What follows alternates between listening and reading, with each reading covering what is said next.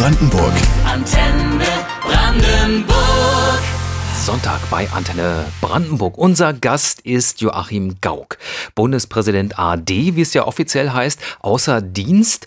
In den USA werden ehemalige Präsidenten immer noch mit Mr. President angesprochen. Wie ist die offizielle Regelung dafür in Deutschland? Wenn Sie das korrekt protokollarisch korrekt machen wollen, auch so. Aha. Aber ich möchte es nicht. Sie dürfen das einmal sagen und dann rüsten wir mal protokollarisch ab und Sie reden mich mit meinem Namen an. Herr Bundespräsident, So, Sie das haben, haben wir ja, jetzt. das wäre erledigt. Sie haben für uns Ihren Urlaub in Wustrow Mhm. unterbrochen. Das ist die kleine Landzunge ähm, Richtung Dars, Fischland. Mhm. Fischland, ja, genau. wo Sie aufgewachsen sind, Ihre Die Kindheit verbracht haben, mhm. bei Ihrer Großmutter. Was ist Ihnen im Urlaub wichtig, dass Sie den zu Hause verbringen? Ich, ich bin irgendwie ein Typ, der, der mit seiner Heimat verbunden ist. Und meine Heimat war äh, Mecklenburg. Das war nicht DDR, sondern das war meine, meine, meine Geburtsstadt Rostock und das Fischland. Äh, Das ist, ja, man kann das schlecht beschreiben. Kurt Tucholsky hat es einmal in einem wunderschönen kleinen Statement gesagt. äh, Da ist eben der Himmel anders, die Luft ist anders, die Wolken sind anders. Es ist ein Gefühl, das man nicht bestellen kann, aber das sich einstellt, wenn man hinkommt und äh, man fühlt sich verbunden mit, mit dieser Landschaft und wenn man das Glück hat und trifft noch äh, Freunde von früher, das ist nicht immer gegeben, aber in meinem Fall doch auch noch der Fall. Ja, das ist einfach schön. Also ich ziehe das vor. Ich bin jedes Jahr im äh, Sommer an der Ostsee dort. Also Sie tragen die Heimat im Herzen. Sie wohnen ja seit über 30 Jahren in Berlin, Mhm. sind ähm, des Öfteren an der Ostsee und das hat auch mit dem FC Hansa Rostock zu tun. Ne? Sie sind ein Hansa-Fan. Ja, wissen Sie, das ist auch ein Kapitel Leid. Ja, zum, Ja. zum, zum Leben eines Menschen gehören ja nicht nur die glückhaften Momente. Ich hatte, ähm, hatte natürlich von ferne, ich bin dort nicht so eng verbunden, aber kümmere mich natürlich immer über die Medien. Wie geht's dem FC Hansa gerade? Und äh, war ganz glücklich, dass sie nun äh, den Klassenerhalt geschafft haben. Aber äh, es ist ja auch eine lange Leidensgeschichte. Ja, wir müssen dazu sagen, wir haben dieses Gespräch schon Anfang August aufgezeichnet. Da stand Hansa immerhin am ersten Spieltag der neuen Saison auf Platz 3 der zweiten Liga, aktuell auf Platz 5. Also vielleicht wird das ja endlich mal wieder eine fröhliche Saison für alle Hansa-Fans und damit auch für unseren Gast Joachim Gauck.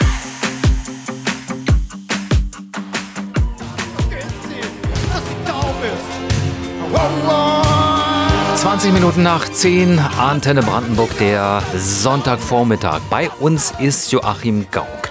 Von 2012 bis 2017 Bundespräsident.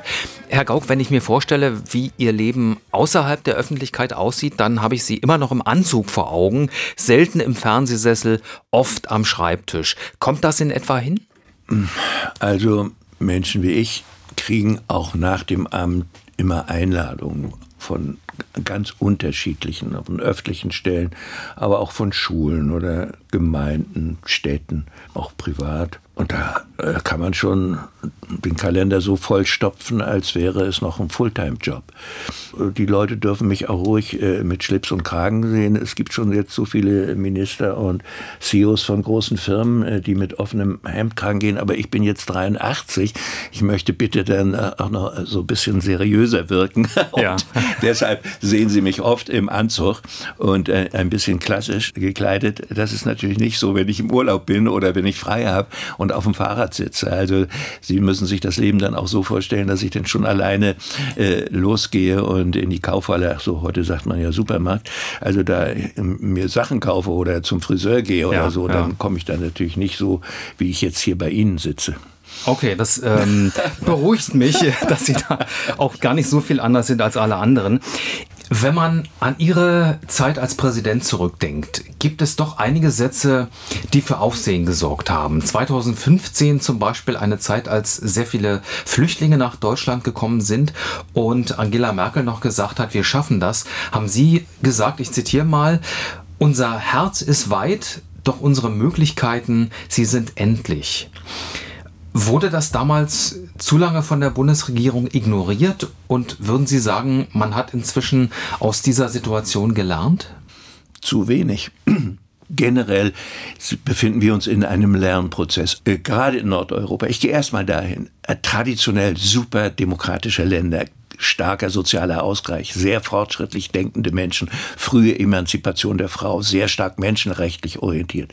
Und selbst in diesen Gesellschaften ist durch diese Welle von Zuwanderung, durch Flucht und Migration, ist ein Unbehagen in der Gesellschaft entstanden, dem ich erst später nachgegangen bin. Besonders damals, Schweden und Dänemark. Ja, Schweden und Dänemark, mhm. äh, auch Finnland und Norwegen. Aber damals wusste ich, wir haben eine lautstarke und zum Teil ressentimentgeladene Ecke in Deutschland, sehr stark auch in, im Osten Deutschlands, wo die Leute schlicht fremdenfeindlich sind. Manche sind es aus Angst, manche sind es aus Bosheit und sie sind Ressentiment besetzt. Und äh, ich wollte aber, dass ein Problem, das wirklich existiert, und ich hatte mich vorher mit wissenschaftlichen Arbeiten befasst, hatte Dutzende von Bürgermeister besucht, die mit dieser äh, Migration fertig werden mussten. Und äh, ich wollte mit diesem Satz erreichen, dass nicht die Guten und Anständigen folgenden Text haben. Vielfalt ist Gewinn.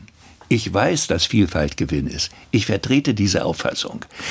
Aber Vielfalt ist nicht nur Gewinn, sondern sie bereitet uns Probleme.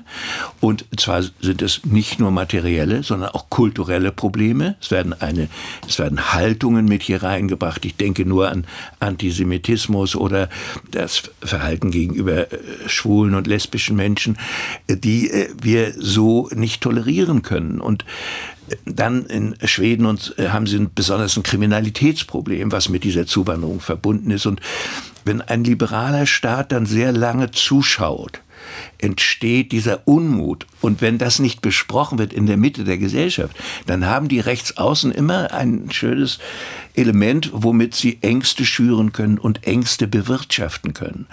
Und deshalb war der Satz von Angela Merkel richtig, wir schaffen das. Mensch, wir können uns doch keine Regierungschefin wünschen, die sagt, Leute, wir schaffen das nicht. Was hätte folgen sollen, wäre, wie wir das schaffen. Naja, und mein Satz war damals dieses Angebot, Leute, unterhaltet euch über das, wie es wirklich ist. Und nicht nur über das, was die einen sich wünschen und die anderen befürchten. Antenne Brandenburg, der Sonntag. Zu Gast der frühere Bundespräsident Joachim Gauck. Geboren und aufgewachsen in Rostock und zwar, wie Sie das mal selbst genannt haben, mit einem gut begründeten Antikommunismus. Hatte das auch zu tun mit der Geschichte Ihres Vaters? Der ist ja in den 50er Jahren aus nichtigen Gründen zu Zwangsarbeit verurteilt worden in einem sibirischen Arbeitslager. Was hat das in Ihrer Familie angerichtet? Ich war Kind, ältestes von vier Kindern, Vater wird abgeholt und keiner sagt dir, wo er ist. Und zweieinhalb Jahre weiß meine Mutter nicht, wo ihr Mann ist, meine Oma nicht, wo ihr einziger Sohn ist. Und Wilhelm Pieck und Walter Ulbricht scheren sich einen feuchten Kehricht äh, um das Schicksal solcher Menschen. Mein Vater war nicht der Einzige. Er ist mit einem Dutzend anderer weggefangen worden, stand vor einem sowjetischen Militärtribunal, was wir alles nicht wussten, und ist dort zu zweimal 25 Jahren Zwangsarbeit verurteilt worden, ohne jeden Grund. Also diese Leute hatten einen Brief bekommen von einem, der abgehauen war nach West-Berlin und alle, die diesen Brief gekriegt hatten, wurden erstmal prophylaktisch hochgezogen, ob sie nun was gemacht hatten oder nicht. Und äh, das gab es noch, obwohl die DDR schon gegründet war. Äh, in meiner Heimat-Uni Rostock war ein junger Mann, den haben sie mit 23 Jahren totgeschossen, obwohl er nichts gemacht hat. Arno S. sein Name. Ja. Der wurde in Moskau auch ohne jeden Grund einfach abgeknallt, ja. Und das ist eine Art, äh, da hat mein Vater eigentlich, ich habe später in meinem Leben als Pastor und auch in der DDR, auch 89, nie damit argumentiert. Ich habe aber argumentiert, was unsere Wahlen eigentlich sind. Was für eine Farce, dass wir niemals in unserem Leben in freien, gleichen und geheimen Wahlen wählen durften. Ich habe argumentiert, wo ist eigentlich die Gewaltenteilung? Die eine Demokratie auszeichnet. Ich mochte nicht, dass das Recht in der Hand der Macht war. Und ich mochte nicht, dass wir eine gelenkte Öffentlichkeit haben. Hm. Und ich mochte nicht, dass Menschen sich nicht in freien Bürgerinitiativen, Vereinen oder Parteien oder in freien Gewerkschaften miteinander zusammenschließen konnten. Es gab so viele Gründe, dieses Leben als Diktatur zu erkennen, da brauchte ich diese persönliche Erfahrung nicht. Sie ist dafür verantwortlich, dass ich sehr früh politisiert wurde. Aber der Grund liegt in der Rechtsferne des Systems und in der Tatsache, dass das europäische Demokratieprojekt durch den Kommunismus gekillt wurde. Die politischen Umstände, die Sie gerade auch geschildert haben, haben in der DDR nicht selten dazu geführt, dass es Familien zerrissen hat. Das war bei mir zu Hause so, das war bei Ihnen so. Ihre beiden Söhne Martin und Christian sind 1987 ausgereist. Das war ein etwas längerer Prozess, der 84 schon begann. Und interessanterweise waren Sie derjenige, der die beiden eigentlich davon abhalten wollte. Ja, ist paradox. Ne? Ja. Ich bin derjenige, der in der Familie überhaupt, in meinem ganzen Freundeskreis vielleicht der Freiheit am meisten zugetan ist. Und da erlebte ich nun mal ganz persönlich, wie das ist, ja, wie eine Spaltung mitten durch eine Person geht, ja. Ich gönnte ihnen ihre Freiheit. Aber gleichzeitig habe ich gesagt, wenn alle freiheitsliebenden Menschen weggehen, dann haben wir Honecker ewig. Und äh, ich wollte doch, dass er vielleicht irgendwann mal auf Rente ins Saarland geht oder sowas, ja, dass das System endet. Und dazu brauchst du halt mutige Menschen. Und so entsteht dann so eine Spannung in einem selber, wo man auch nicht weiß, heute empfindest du mit denen endlich raus. Meine Söhne durften zum Beispiel nicht mal Abitur machen, weil sie nicht in der FDJ waren. Das war damals so. Und ähm, dann konnten sie natürlich auch nicht studieren. Der Große wollte Arzt werden. Ja, ohne Abi und ohne Studium geht nicht. Und nach äh, gut vier Jahren Ausreiseantrag sind sie dann endlich rausgekommen. Und der Große hat dann schon als Ehemann und Vater mit 27 endlich in Hamburg anfangen können, Medizin zu studieren. Ja, das gönne ich ihm von Herzen. Aber gleichzeitig war da so eine tiefe Traurigkeit in uns und äh, das war, das war schwierig. Später haben wir auch erkannt, dass die Ausreisebewegung auch so ein Sargnagel war für das Regime. Ja, aber damals waren wir auch eher skeptisch. Ja, bleibt doch hier, verändert mit uns äh, die Gesellschaft. Nö, das glauben wir nicht mehr, das ändert sich nie. Es hat ja auch keiner damit rechnen können, dass das wenige Jahre später sich alles ändert. Nein. Und äh, das alles waren total wichtige Zeiten für mich. Und ich habe dann gemerkt, ja, freilich hätte ich auch gerne in Freiheit gelebt, aber ich habe so Befreiung erlebt und gestaltet. Wissen Sie, ehrlich gesagt, das war die schönste Zeit in meinem Leben.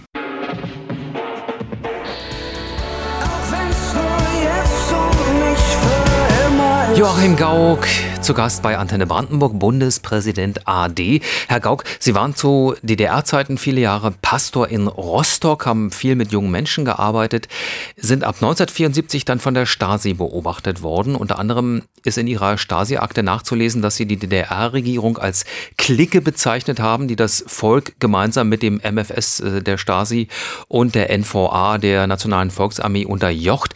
Wie weit haben Sie sich als Pfarrer damals eigentlich aus dem Fenster lehnen können?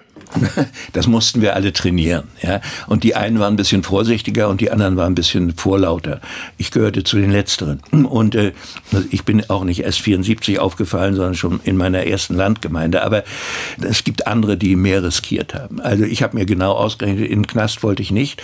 Und trotzdem habe ich insbesondere bei den Stadtjugendabenden, die ich veranstaltet habe, etwa als äh, die, diese Militarisierung über unsere Schulen kam. Ja, in der Endphase der DDR wurde ja Militärunterricht in den Schulen gegeben, was heute ja auch kaum einer mehr weiß.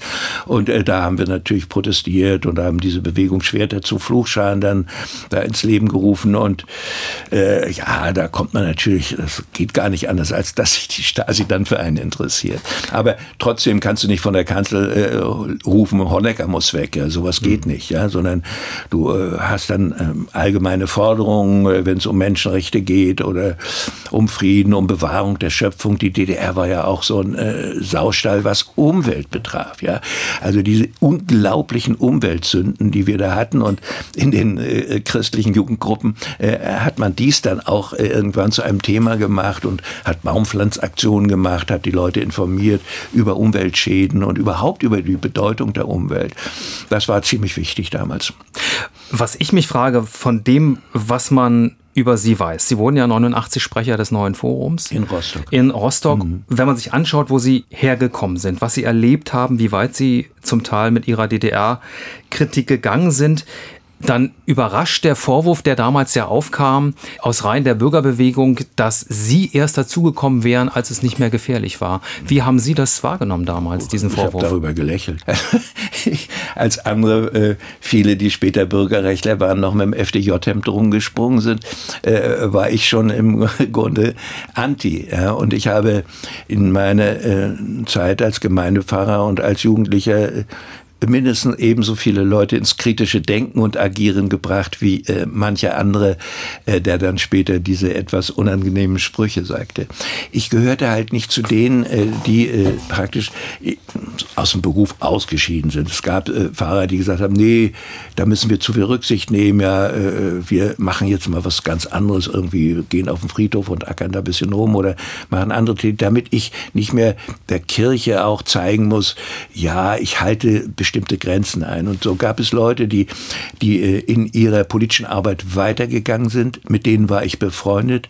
Wir haben niemanden, der kritische Lieder singen wollte, weggewiesen, sondern wir haben im Gegenteil diese Leute eingeladen. Das habe ich die ganze Zeit als Jugendpastor gemacht und habe in, äh, in Jugendveranstaltungen äh die DDR mit ihrem Militarismus verglichen mit der Nazizeit.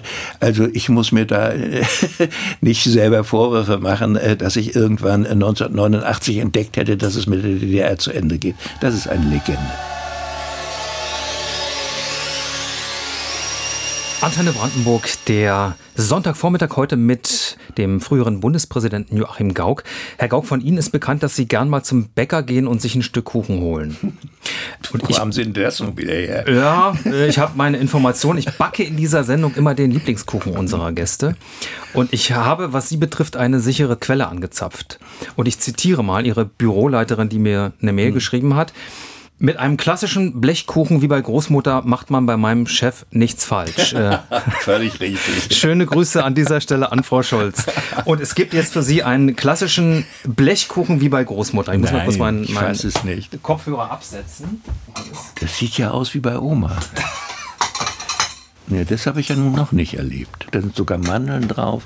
Wir haben ja früher in Mecklenburg nannten wir das immer Platenkuchen. Das Ach so, war, Plattenkuchen. Ja, so, ja. so, ne? Und äh, da war dann je nach je nachdem, wie es einem ging. Ja, ja. In den alten Zeiten war ein bisschen Margarine drauf, dann ja. später kam Butter und Zucker und diesen Butter und Zucker, so, das war das Normale. Ist da alles mit drauf? Jetzt ist einige tun da noch Mandeln, wie Sie hier, richtig. und einige backen da noch Rosinen mit rein. Das ist dann schon wieder fast übertrieben. Okay. Aber ich mag den Hefekuchen und ich mag es so von der Platte und das ist wunderbar. Es ist ein klassischer Butterkuchen, also Butter-Zuckerkuchen mit Mandeln oben drüber. Und ich habe und gelesen. Ist der jetzt nur zu zielen nee, oder nehme Sie auf, den mit? Ich, äh, den können Sie mitnehmen nehmen. Ah. Ich wollte nur sagen, eine Seite ist äh, ganz klassisch und die mhm. andere Seite, habe ich in einem Kochbuch gelesen, ist mit Sahne übergossen. Weil, welche Seite möchten Sie? Lieber die mit Sahne oder nee, lieber die, die, die trockene, die klassische? Ja.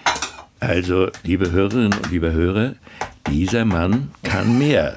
Der kann hier nicht nur im Rundfunk was machen, sondern den könnte man jetzt in eine unserer zahllosen Konditoreien oder Restaurants bringen, wo keine Arbeitskräfte sind großes Problem, auch bei Bäckereien. Und es ist sehr freundlich, dass Sie äh, die Moderation übernehmen, solange ich nicht am Mikrofon stand. Das fand ich sehr professionell gerade.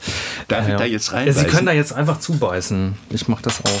Wir machen es einfach mit, mit der Hand. Mm.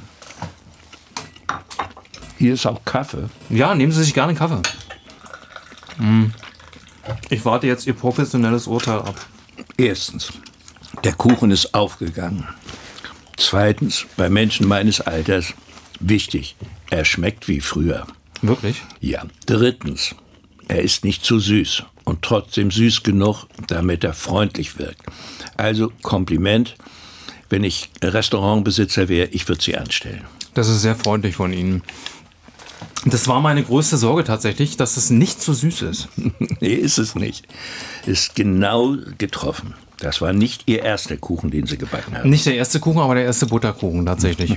Wenn Sie wollen, Sie können tatsächlich den Rest mitnehmen. Also da, da, da kenne ich gar nichts. Da können Sie von. Ich nehme nicht alles weg. Sie haben vielleicht äh, zwölf Kinder zu Hause. Ja. Und, ähm, aber ich nehme mir schon was mit. Butterkuchen für Joachim Gauck. Und liebe Hörerinnen und Hörer, das Rezept, das finden Sie online bei uns unter antennebrandenburg.de. Können Sie gerne nachbacken. Antenne Brandenburg.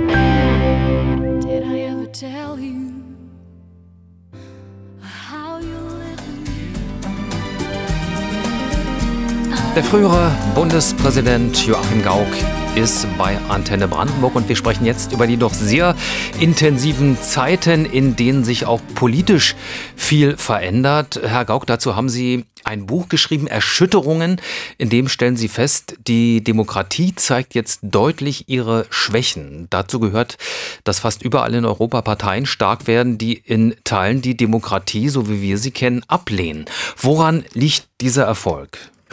Nach jüngeren Studien ist es so, dass wir in jeder Gesellschaft Europas rund 33 Prozent der Bevölkerung haben, die ein Bedürfnis haben, die Forscher nennen das, die eine autoritäre Disposition aufweisen.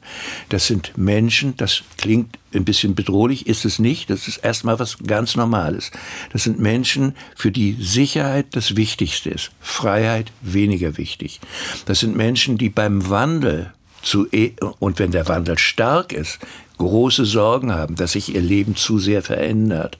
Und aus diesen Sorgen werden Ängste, die in Krisenzeiten dann dorthin gehen, wo sie den meisten Trost gespendet kriegen oder wo man sagt, ja, wir sehen alles falsch. Also wie bei uns die AfD, Europa, ne, wollen sie so nicht. Also sie wollen, dass es ist wie früher. Und äh, Menschen, die jetzt durch Krisen oder starken Wandel verunsichert sind, suchen dann eine Beheimatung bei ihresgleichen. Und deshalb verfängt die Botschaft, das ist alles zu viel Modernität, zu viel Liberalität, zu viel Offenheit, zu viel Zuwanderung, zu viel Fremdes im eigenen. Für diese Gruppe mehr als für andere Menschen. Und äh, wenn jetzt äh, im Osten dieses spezielle Fremdeln wegen der kürzeren Zeit des Lebens in der Demokratie in Zukunft, haben wir ein Problem, was stärker ist als im traditionellen Westen. Und dann kommst du dazu, was ich jetzt entdeckt habe, da werden Bedürfnisse eines sehr konservativen Teils der Bevölkerung nicht mehr angemessen bearbeitet von den traditionellen konservativen Parteien. Und dann ist die große Stunde derer, die einfache Sprüche haben und sagen, früher war es besser und es muss sowieso alles anders werden.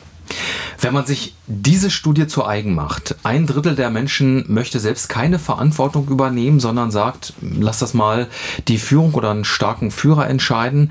Wie erreicht man diese Menschen dann überhaupt noch für eine freie Gesellschaft? Es ist ein, ein Problem von einer nicht ausreichenden Kommunikation, dass wir viele Leute nicht mehr erreichen. Wir sprechen jetzt über den konservativen Teil der Bevölkerung. Was würden wir jetzt einer Partei sagen, die traditionell konservative Wähler anzieht? Das ist bei uns die CDU und die CSU. Sie wird diese, diese Verängstigten nicht zurückgewinnen mit einem sozialdemokratischen Angebot. Angela Merkel und andere führende nicht nur in Deutschland, Politiker der konservativen Mitte sind aber mittiger geworden. Das heißt, am rechten Rand ist Heimatlosigkeit entstanden. Gleichwohl gibt es aber ein Bedürfnis und das unter Krisen eben wächst, dann wird die Zahl der, derer, die abdriften, größer. Und deshalb steht jetzt jede konservative Partei in Europa, auch unsere Union, vor der Aufgabe, ein konservatives Programm für wertkonservative Menschen zu definieren, das imstande ist, Leute, die nicht fremdenfeindlich sind, nicht rassistisch sind, sondern die sich nur fürchten vor einer zu stark verändernden Welt, die zurückzuholen. Erschütterungen, so heißt das aktuelle Buch von Joachim Gauck, Bundespräsident AD, unser Gast bei Antenne Brandenburg. Herr Gauck, eine der Erschütterungen, die wir gerade erleben, ist der Krieg in der Ukraine. Sie thematisieren in Ihrem Buch, warum viele Ostdeutsche durchaus Verständnis äh, auch für die russische Position haben, für den russischen Präsidenten Putin. Was ist Ihre Erklärung dafür? Das ist schwer zu besprechen. Menschen im Osten Europas wenn Sie mein Alter haben, auch einige, die noch ein bisschen jünger sind, haben gelernt, leg dich nicht mit denen an, die sind dir über. Und so ist äh, ein, nach einer Phase von Auflehnung, die es in fast allen Ländern gab, bei uns am 17. Juni 1953 mit als erstes. Und alles Auflehnen ob 56 in Ungarn, 53 bei uns, 56 in Posen und Polen. Bau der Berliner Mauer, Warschau, äh, Prag, Prager, Prager Frühling. Frühling. Mhm. Ganz schlimm, Ungarn 56. Also wir konnten nichts machen. Und die Ratio ist, das ist wie in der vormodernen Politikgeschichte. Leg dich nicht mit den Fürsten an. Ja, das bringt nichts. Die deutschen Revolutionäre von 1848 sind eine Minderheit.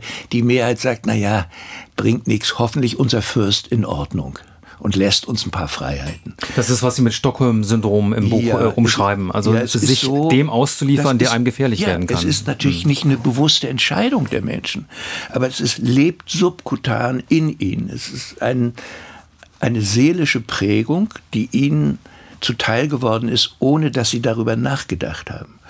Und äh, deshalb erscheint es ihnen total wichtig zu sein, in einem guten Verhältnis mit denen zu sein und es ist weniger Neigung als Befürchtung, was dahinter steckt.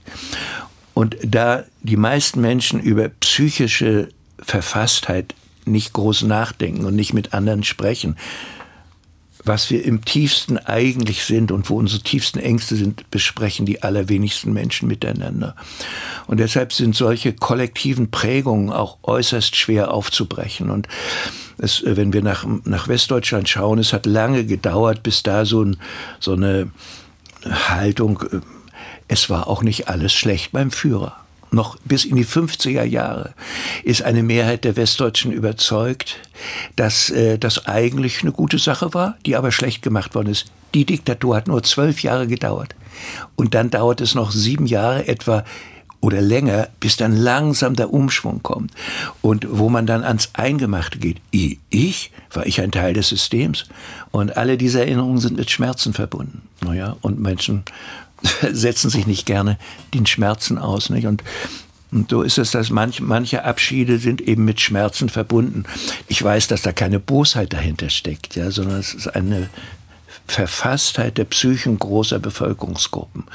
Naja, und deshalb bin ich auch so glücklich, dass wir im Osten ja eine Mehrheit von Menschen haben, die nicht nostalgisch ist. Ja, die auch nicht rechts außen wählt, noch nicht mal links außen, sondern das hat ja wir sind ja mit einem erstaunlichen Eifer Demokraten geworden. Und es tut mir auch immer ein bisschen weh, wenn wir, auch ich, so viel über eine Minderheit der Ostdeutschen spreche, als wären die typisch für die Ossis, ja.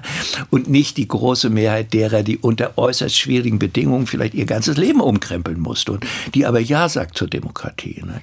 Oder auch wenn sie Probleme hat, weil so viel schiefläuft oder äh, so viel Bürokratie ist oder falsche politische Entscheidungen, die dann nicht gleich durchdrehen und, und, äh, und radikal werden. Ne? Die gibt's doch auch freue ich mich darüber, wenn die im Bereich der der gesprächsfähig nicht, dass sich hinsetzen in ihren Computer äh, da Schweinereien reinhauen, um die anderen Menschen zu kränken oder ihren Hass einfach auszupausaunen. Ne? Das ist doch nicht die Mehrheit.